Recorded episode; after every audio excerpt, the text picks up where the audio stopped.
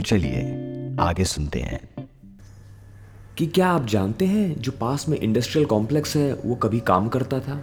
ब्रिजमोहन बोलते हैं हाँ था तो सही, लेकिन उसको बंद पड़े कई अरसा हो चुका है। जब उसका काम चल रहा था तो हमारे गाँव की सड़क का भी काम हुआ था, और शायद उस वक्त बिजली की तारें भी बिठाई गई थी। लेकिन जैसा मैंने कहा, इस बात को बहुत समय हो चुका है। मनीष की जिज्ञासा खत्म नहीं होती, वो पूछ बैठता है काका, क्या आपके पास कुछ नक्शे होंगे? उस समय के जब यहाँ पर काम चल रहा था, ब्रिज पुराने ट्रंक से कुछ कागज़ के टुकड़े लेकर आता है। बोलता है कि यही कुछ बचा है।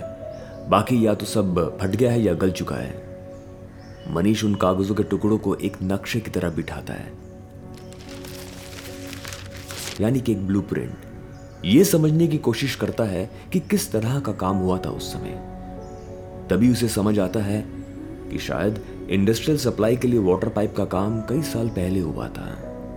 ये पानी जो गाँव वालों को मंदिर में दिख रहा है, ये वाटर पाइपलाइन का पानी पत्थरों के ज़रिए, रिस रिस के कहीं मंदिर के नीचे जमा होना शुरू हो गया था।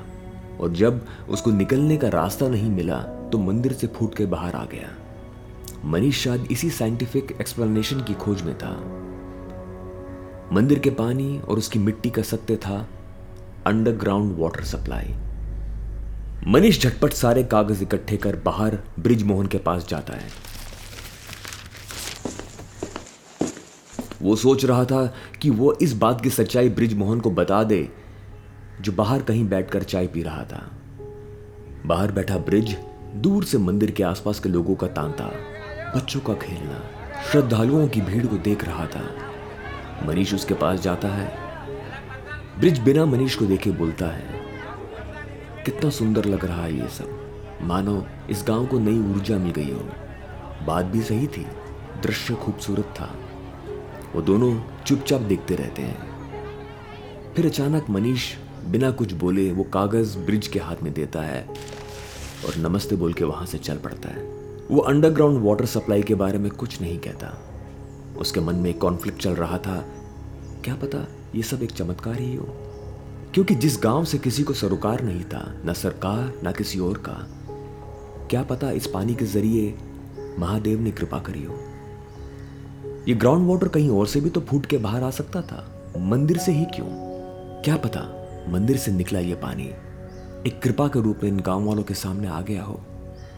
इसी उधेड़ बुन में वो बस पकड़ लेता है और घर पहुँचते ही अपनी रिपोर्ट पे काम शुरू कर देता है। और एक दिन बाद सुबह सुबह सबके आने से पहले दफ्तर में जाकर अपनी रिपोर्ट मनोहर जी के डेस्क पर रख देता है।